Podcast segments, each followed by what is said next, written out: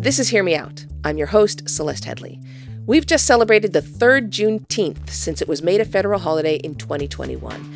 Adding June 19th to the roster of federal holidays was a victory for many advocates. They'd been pushing for this for a long time, and it's certainly an important day in our country's history. On June 19th, 1865, the last group of enslaved people in Texas learned about the Emancipation Proclamation. We now know that slavery did not end in practice at that time, and nor did the harm that black Americans continue to endure today. So, when we talk about reparations, a more tangible idea for righting these wrongs, is it possible that reparations is also an empty gesture? Our guest today is, like me, a direct descendant of enslaved people, and he testified before Congress in 2019 against reparations for those whose ancestors were considered subhuman. He still thinks it's a bad idea. What does this actually do in terms of helping Black people move forward? Or is it merely a symptom of being deeply stuck in the past? Columnist and podcast host Coleman Hughes joins us on today's episode of Hear Me Out. Stay with us. This episode is brought to you by Shopify. Do you have a point of sale system you can trust, or is it a real POS? You need Shopify for retail. From accepting payments to managing inventory, Shopify POS has everything you need to sell in person. Go to shopify.com/system all lowercase to take your retail business to the next level today. That's shopify.com/system. And we're back on Hear Me Out, a podcast from Slate. I'm Celeste Headlee. Juneteenth is a pretty new addition to the federal holiday canon. We've only been celebrating it since 2021, in case you have lost track. Like so much of our nation's relationship with its own history, the road to making Juneteenth a national holiday was pretty rocky. Even now, depending on what state you live in, June 19th may not be recognized by the state. In California, for example, state employees can elect to take Juneteenth off. But in states like Arizona, Florida, and Montana, the state government does not observe that date at all. There are those out there that take issue with the premise as well, because even though June 19th, 1865 was the day the last enslaved people in this country learned of the Emancipation Proclamation, slavery did not end in practice at that point. And making Juneteenth a national holiday in 2021 didn't do a lot to end police brutality against Black Americans, for example. Legislators had started floating the holiday the year prior in the wake of the deaths of Breonna Taylor and George Floyd. So, in light of this year's Juneteenth, we want to discuss a controversial proposal for tangibly righting the wrongs of racism reparations. In New York, Illinois, and California, the possibility of paying damages to the descendants of enslaved people seems more likely than ever before. On the federal level, reparations have been proposed by Democrats every year since 1989, and this year's bill, introduced by Representative Cori Bush of Missouri, seems to be gaining traction. These proposals are, not surprisingly, pretty expensive, but maybe it's the sacrifice we need to make as a country in order to have a better future for all Americans? Well, our guest today says no. Um, there are, in fact, more pressing issues at hand, he says, that could make a bigger difference for African Americans. Our guest is Coleman Hughes, columnist and host of the podcast Conversations with Coleman. Coleman, welcome. Good to be here. So let's start with your premise. And I found it interesting that when you testified before Congress, you began with a pretty impassioned statement saying that you were in no way, nothing that you said was meant to downplay the horrors of slavery. Racism is a bloody stain on this country's history, and I consider our failure to pay reparations directly to freed slaves after the Civil War to be one of the greatest injustices ever perpetrated by the US government. But I worry that our desire to fix the past compromises our ability to fix the present. Why begin there? I begin there because an argument against reparations could easily be misconstrued as an argument that you don't care about slavery or you don't think slavery was that bad. And I wanted to close the door to that interpretation of my view right at the start. But you yourself are a descendant of enslaved people, right? Yes. Do you know where your ancestors were enslaved? I actually do um, because so uh, my name is Coleman Hughes, and my grandfather Warren Hughes happens to know that this line of the family is descended from Thomas Jefferson's Monticello plantation. And because Jefferson happened to be Jefferson, not only were good records kept of who his slaves were, but uh, there's been great historical interest in who is a legitimate descendant or, or not of his slaves. And so, um, unlike most Black Americans, I have very good documentation going back to Wormley Hughes, who was Jefferson's gardener. And uh, in fact, there's a there's one of the few recordings of slaves that was ever made. Someone born a slave and lived long enough to be uh, recorded audio is a man named Fountain Hughes, who is uh, in the same family, though not, I guess, a direct descendant of me. Is like a cousin of one of my ancestors. Wow, that's incredible. Um, so give me the uh, sort of the, the summary of your your argument. You're not saying that uh, enslaved people, especially at the end of the Civil War, shouldn't have been offered um, some of some kind of recompense, land or money, right? That that's not your argument. Exactly. My my argument is precisely they should have been given reparations in their lifetimes um, in the second half of the 20th century.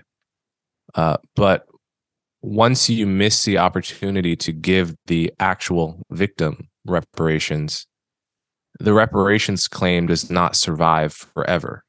And it certainly doesn't survive down to their great, great, great, great, great, great grandchild, which I think is the correct number of greats in my case. Uh, and I think that's, you know, people often say, well, how come black people didn't get reparations? How come black people don't get reparations? The Jews got reparations after the Holocaust. The Japanese Americans got reparations for being interned in World War II.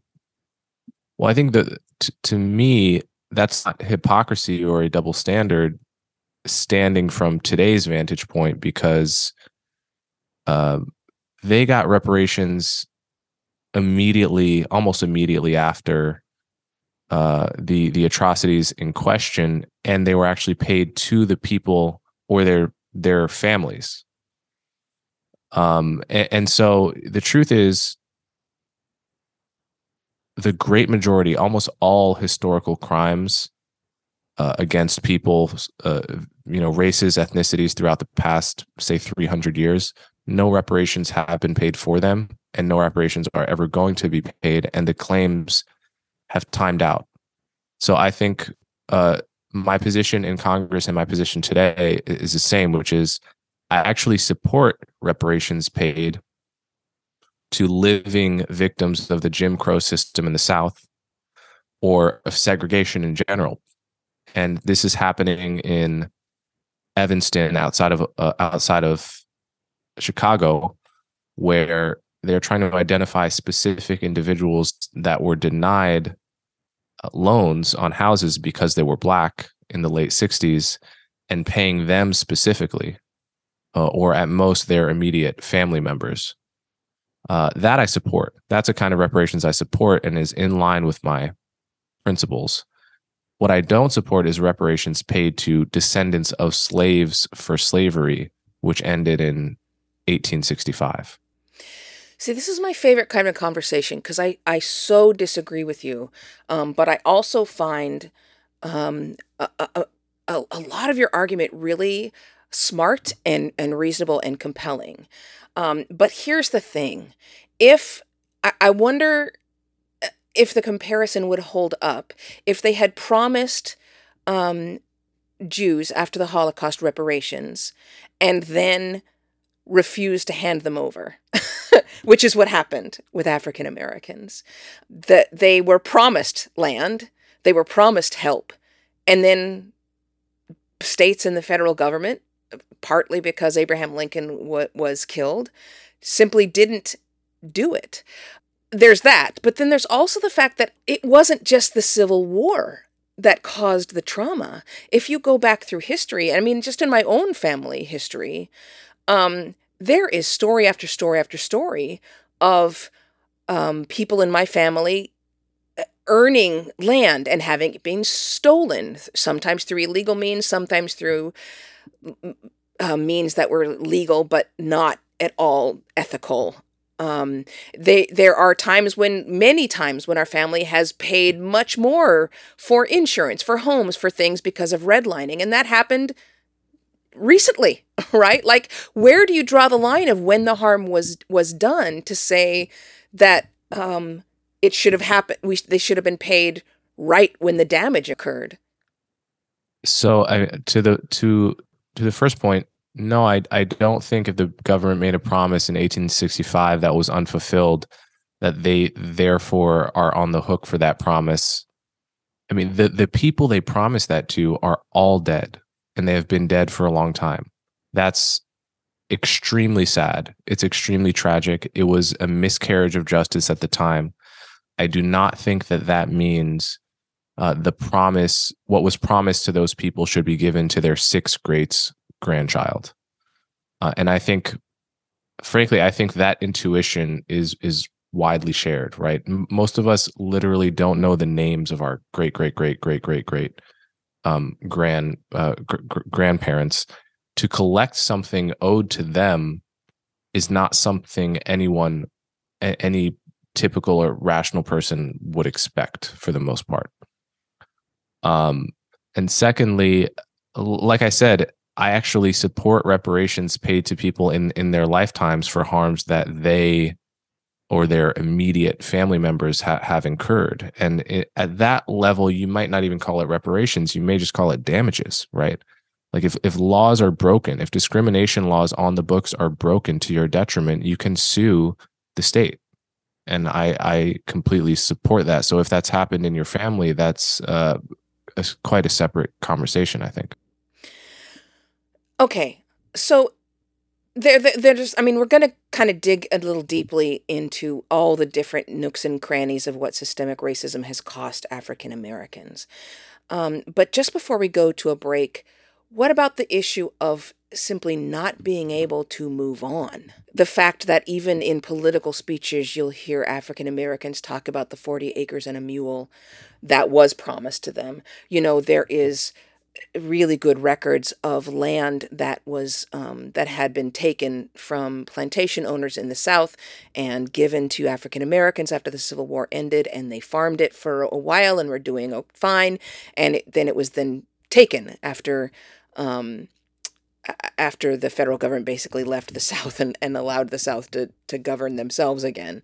Um, so what about this idea that reparations might help us close the book at least close the book on that era and and focus our attention on on our current situation i think that that's naive i think if that were true if it were true that reparations was going to help people move on then it would seem to me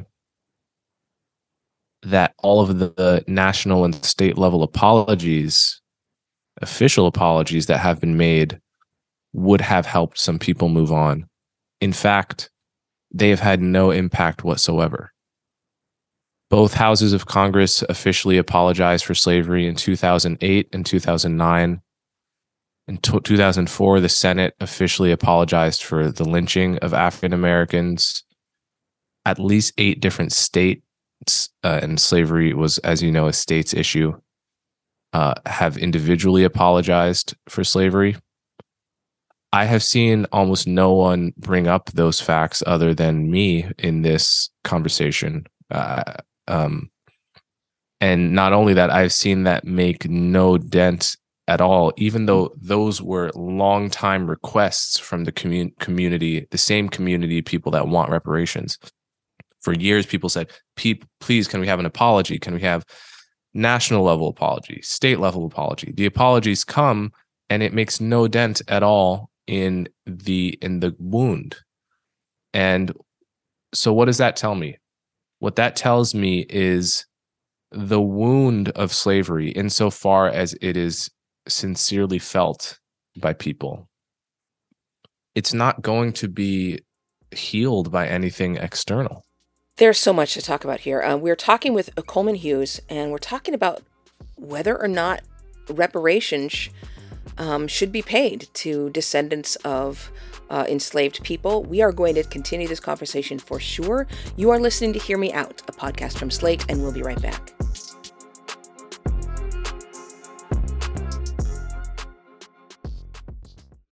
This episode is brought to you by Shopify. Do you have a point of sale system you can trust, or is it a real POS? You need Shopify for retail. From accepting payments to managing inventory, Shopify POS has everything you need to sell in person. Go to shopify.com/system all lowercase to take your retail business to the next level today. That's shopify.com/system. Welcome back. This is Hear Me Out, a podcast from Slate. I'm Celeste Headlee, and with me is Coleman Hughes, um, a columnist, host of the podcast Conversations with Coleman. And his argument today is that uh, we need to stop pursuing reparations for descendants of slavery. Um, now, before we move on, Coleman, I I want to be clear um, because people are going to make assumptions based on the argument you're making. They're going to make assumptions about you, and they're going to make assumptions about your politics. This is not you saying um, that systemic racism doesn't exist or that uh, African Americans don't need to see reforms in the system, that African Americans aren't at a disadvantage in uh, our sort of our racist systems. That's not what you're saying. I have a lot of problems with the lack of precision in some of those concepts you're talking about, but generally no i'm not saying racism doesn't exist. Racism exists and i'm i'm happy to have a conversation about it. Okay so then let's get precise about what it is that you mean. And and partly because it's difficult for me to think look reparations won't help anybody because the damage happened so long ago. That's hard for me to really accept because the damage is still happening. So hold on. What do you mean by reparations do you mean a check or do you mean a package of specific policies? Because people have very different pictures. Um, when I say reparations, I would I, I think it should be both, frankly, um, depending on on the individual. But I, I, I think that the most impactful thing would be to get some actual anti-racist policies in place that dealt with um, inequities in the healthcare system, inequities in the education system, the economic system, in wages and small business loans, um, definitely in criminal justice and law enforcement. That would be the most impactful thing. That's extremely complicated. Um, would I love it? Yes. Um, is it possible? I've been a journalist for too long to say yes to that.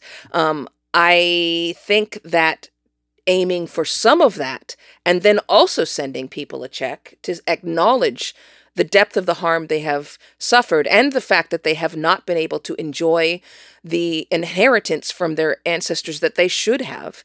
Um, for example, the people whose businesses were burned out um, in Oklahoma during that massacre, the people whose, um, again and again and again, they, we have um, the Eugene Race Massacre, the homes and the businesses that were, were destroyed in Detroit when they decided to build a, build a freeway right through um, the African American part of town. Again and again and again, you see people who are not being able to to build up generational wealth because they were either murdered, it was stolen, their land was taken, destroyed, whatever it may be. So yes, yeah, some kind of recompense for the the generational inheritance they lost out on, I think is perfectly okay. But a combination of the two would be ideal.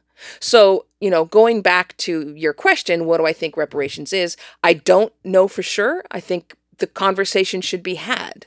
But I also think it should happen. Okay, so those whatever anti-racist policies you think are good for the country and good for black people why do you call those reparations? Are, are is, is the implication that they would not be implemented but for slavery? Or is the implication that they would only go to black american descendants of slaveries as opposed to black immigrants? Why not just why not why not just support those policies without labeling them reparations I don't think you have to label them reparations, but because it's combined with um, some kind of uh, repair, monetary repair for the damage that's been done. Um, you know, I go back. To, I, I've I've spent a long time looking at the Truth and Reconciliation Commission that occurred in South Africa. Obviously, that didn't solve all their problems there, but I, I when I think about reparation reparations, I think about restorative justice, and whatever reparations look like to me, they have to have some element of restoration in them. Again, again, the disanalogy there is that what happened in South Africa, South Africa happened between the actual individuals that experienced apartheid and the actual individuals that perpetrated it. Slave owners are dead, and and the slaves are dead. You know, like th- this is a we. You know, we alive today could play act some truth and reconciliation style you know interaction but it's not genuine. We the boat was missed. It's a tragedy. That doesn't mean that we ought to uh, pretend that we are you know um, able to to repair that today. I think we have to get on with the project of making life as good as possible for people today based on the problems that exist today, not based on the problems uh, that weren't solved 150 years ago. So you say making life as good as possible for people. You you're saying we need to focus on making everything equitable and fair for everyone, not specifically focusing on uh, discriminatory practices against African Americans. Um, I would say, I mean, my my general concern is yeah, I'm concerned about racism. I'm also concerned about poverty in general for for the poor of all races. Uh, and I, I believe whatever policy you consider to be wise that affects whether it's black people or or poor people that affects people in a positive way today well we could you know we could implement that policy without calling reparations, right? Because it, it, it's not reparations, and it, it doesn't actually depend on whether your ancestors were slaves in this country, presumably. Whereas reparations would very much, you know, it would not go to black immigrants and the descendants uh, of recent black immigrants, for example.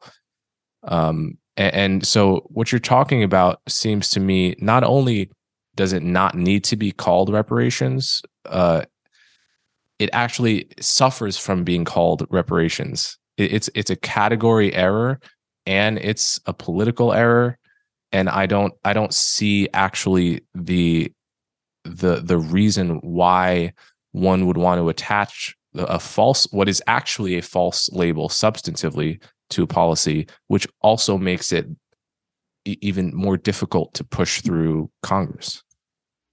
Okay, but they are i mean they are still in the process of identifying artworks for example valuable objects that were stolen from jewish families um, uh, during the era of nazi germany and returning those objects to the descendants of the families who owned them at the time mm-hmm. decades and decades later. Mm-hmm. I mean, we're coming up on nearly 100 years. Yeah, there you know, um, there's still people alive. There are Holocaust survivors still alive. It's still quite but that's not who they're always returning the artworks to. The they're often returning or, or these artworks to the children and or grandchildren. Okay. Are you saying we shouldn't do that? Once by the time you get to the grandchildren, it's been too long. Just call it paid and let whoever stole that artwork let their descendants keep it. Yeah, you know, if you can identify the grandchildren, I would agree. Yeah, might as well give it to them. But I don't think it's, it's I'm not sure it's like due to the grandchildren necessarily. Like if wow, it's easily really? if it's easy to identify, it's certainly not the great grandchildren. This is the thing. It is a genuine gray area. I would concede. I think reasonable people can agree, can disagree about where the line is about where you are actually owed as opposed to where it's it's just been too long. I think reasonable people can totally disagree about where that line is. My line has tended to be like you give it to the person their immediate family meaning their children and um and beyond that but maybe someone thinks maybe you think great grandchildren but certainly you would agree that there is some some point after which it, it no longer makes sense to say that you own what your great great great great great great grand uh um uh, grandparents owned right No, you think there's no line I- whatsoever absolutely.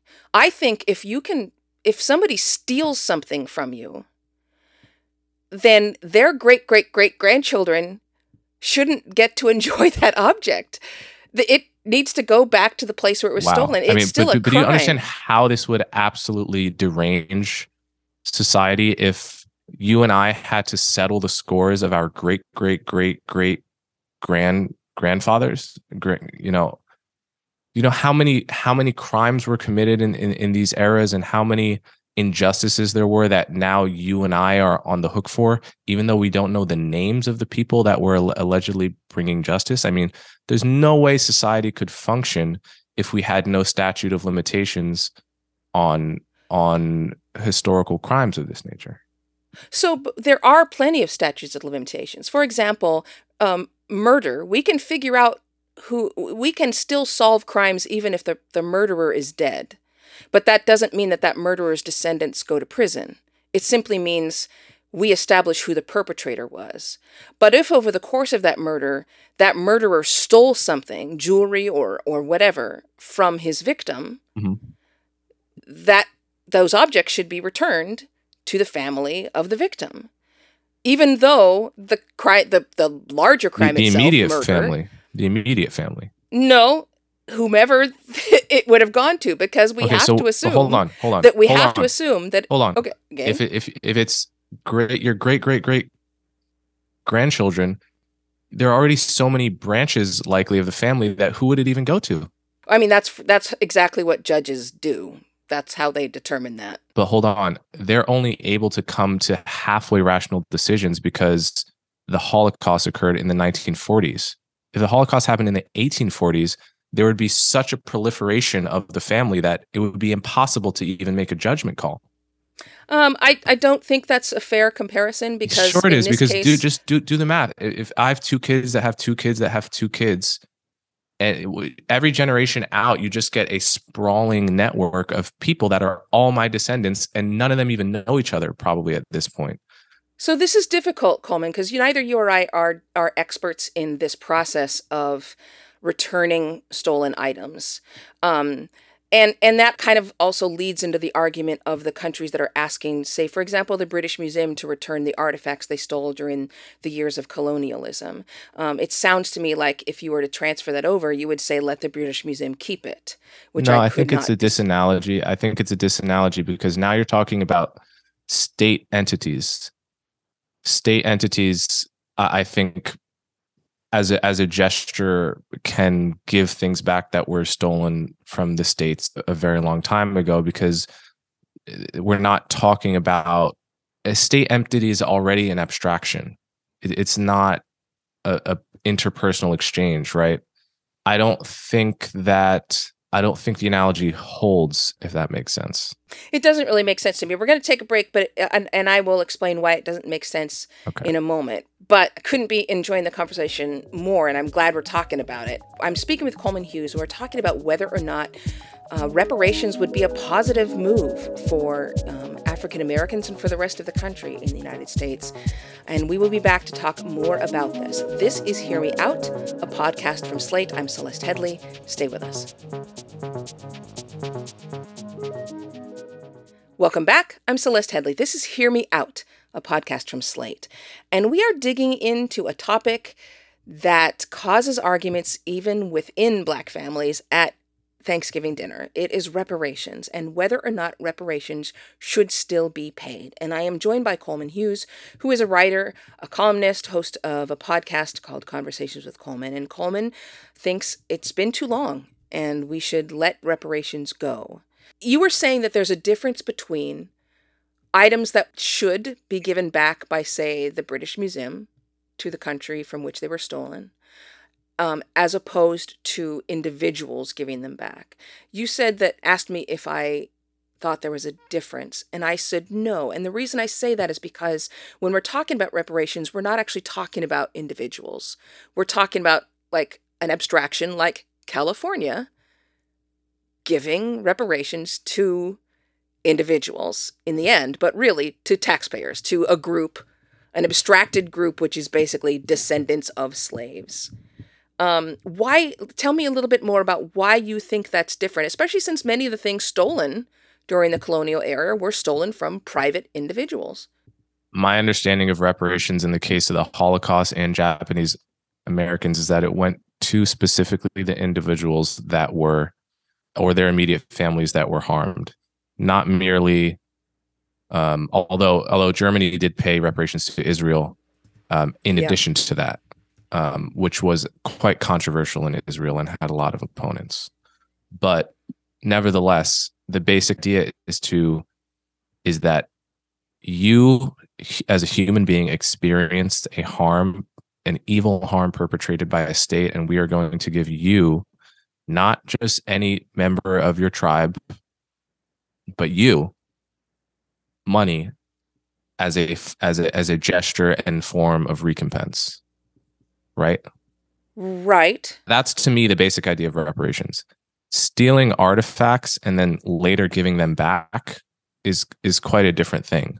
It's actually not reparations. It's just giving literally giving the thing back that you stole. Reparations would be if I stole something and destroyed it, and now I'm going to pay you money that is somehow equivalent to it, and that that something more like that. I think it's quite a different case, not only because they're actually just giving back the artifacts, but also because it's a it is an exchange between two abstract state entities where like no individuals in those states were necessarily harmed to begin with. It was like the state was harmed it, they just seem very cases, very different cases for for very uh, for several reasons. And by the way, I, I don't I don't necess- I don't know if they have like an obligation to to give these things back. I just think it would be a ni- it would be a nice thing to do. You know, I don't know if every I don't know if every state has an obligation to give back what was taken in um you know, in all of the various wars of conquest o- over the past, you know, thousands of years. So, when we talk about um, slavery in the United States, it's really common for people to forget that it lasted for 250 years. Um, and when we talk about Jim Crow, it's really easy for people to forget that that lasted from, say, circa 1890 until the 1960s. So, another 70 years, give or take. So, when we talk about the period of time when African Americans were enslaved either literally or in all but, we're talking about a period of three centuries. Um, and that makes the, the, the time between the 1960s and now seem pretty recent and short why because we're not i mean when you talk about the fact how long it's been since um, the civil war ended that's not really uh, that's not what i think of as what the poor purpose of reparations because reparations needs to address all those years of jim crow as as well. And jim crow i've already said i've already said I, I support reparations for living victims of jim crow or their immediate family members a lot of people do support reparations for slavery, right? So I make a distinction yeah, but, between um, those let me two. just go to don't. this issue of reparations just for um, those who lived through Jim Crow, mm-hmm. um, because it, it, do you not think that they should have given reparations? Let's say that uh, somebody died who had been interred in during the Japanese internment and they died before reparations were paid. You don't think their children should have gotten mm-hmm. their reparations? I think if they had a wife or husband, that's the person that should have probably got first and children okay. second. So yeah. ch- if, there is no surviving person who lived through it, their children should have gotten it. Why is that not the case for Jim yes. Crow? Uh, no, it could be the case. Absolutely, could be the case. So that's why I say to to them or their immediate family. children would be immediate family in my, in my Okay, mind. so grandchildren is where you draw the line. Yeah, I think that's like I said. I, I'm not going to claim to have the only valid line, but I am going to insist that there is a line, and I think we all know that there is a line, and we can haggle over where it is in any particular case. But I actually don't believe. I almost don't believe someone that says there is no line, because I, I, you know, there's so many historical crimes. It, it just, you know, in any given century uh, of in the recent past that no one is talking about trying to rectify the crimes of because they're so distant and we don't even remember the names of our ancestors that were in them and we have to get on with the business of living with each other and we can barely even settle and get justice for crimes committed yesterday much less settle the the crimes committed long before any of us were born. So I, like i said we may disagree on a line and i'm i may even be persuadable on on lines but that there is a line and that there is a statute of limitations i think is is beyond common sense Okay, so I mean, it sounds like you would be open to reparations being paid to the children of those who lived through Jim Crow, and since Jim Crow ended in so- the, I mean, I don't think the last Jim Crow law fell until the 1970s. only if only if the parents are not alive yes. Okay, yeah as a as a second best as a second best. So because my grandparents are alive i don't think my father necessarily should get anything. When was your father born? uh 64 but not in the south But they, I mean, he still lived during the era of Jim Crow. yeah but jim crow is a state's issue I mean, I think you're going to find sociologists and historians um, that would disagree with the fact that Jim Crow was was uh, relegated to the South, but um, I'll, I'm going to move away from that. Since we're we're coming to the end of our conversation, I want to talk about. I, I've seen you. I've, I've seen in other interviews where you said that you feel this argument over reparations is is a distraction, and I, and I wanted to make sure we touched on that before we ended our conversation why do you think this um, is is preventing it can possibly prevent us from addressing more pressing issues related to injustice and inequity? I think there is a difference between uh, learning about the past, having a deep respect for the past, and obsessing with the distant past. And I know that there are there is a line of thinking out there. Uh, for instance, in the 1619 project, there's a which uh, maybe I don't have to introduce to this audience necessarily, but if I do, it was you know the New York Times huge project they released in 2019, headed by Nikole Hannah-Jones, series of essays and poems and so forth, uh, designed to center slavery in the na- narrative of American history, and symbolically think of the country as having started in 1619 when the first, I guess, really indentured servants at that time were brought over uh, from Africa, um, rather than in 1776 uh, there's a line of thinking which has become so obsessed with uh, a a um, a kind of grievance archaeology, I would call it, um, locating the source of all modern ills in the ills of the past. So I'll give you one example from the 1619 project there was an essay by Matthew Desmond, who I believe is a Princeton sociologist, where he talks about how the legacy of slavery includes the rows and columns in an Excel spreadsheet because slave masters used similar rows and columns to count the profits uh, and ac- do slavery accounting, basically and I read this, I think to myself, how is it useful for me to to look at an Excel spreadsheet and think of slavery? Because slave masters also happen to use rows and columns when accounting for the profits of the slave trade or or, or of slave labor. Is this really a useful line of thinking? What does this actually do in terms of helping Black people move forward? Or does it is it merely a symptom of being deeply stuck in the past? I think that we all know people in our lives that have been unable to move past certain traumatic events who remain stuck. And we know other people who experience those same traumas and somehow process them, process them and move forward in a healthy way. So I would like for Black America to be more in that second category than in that first category.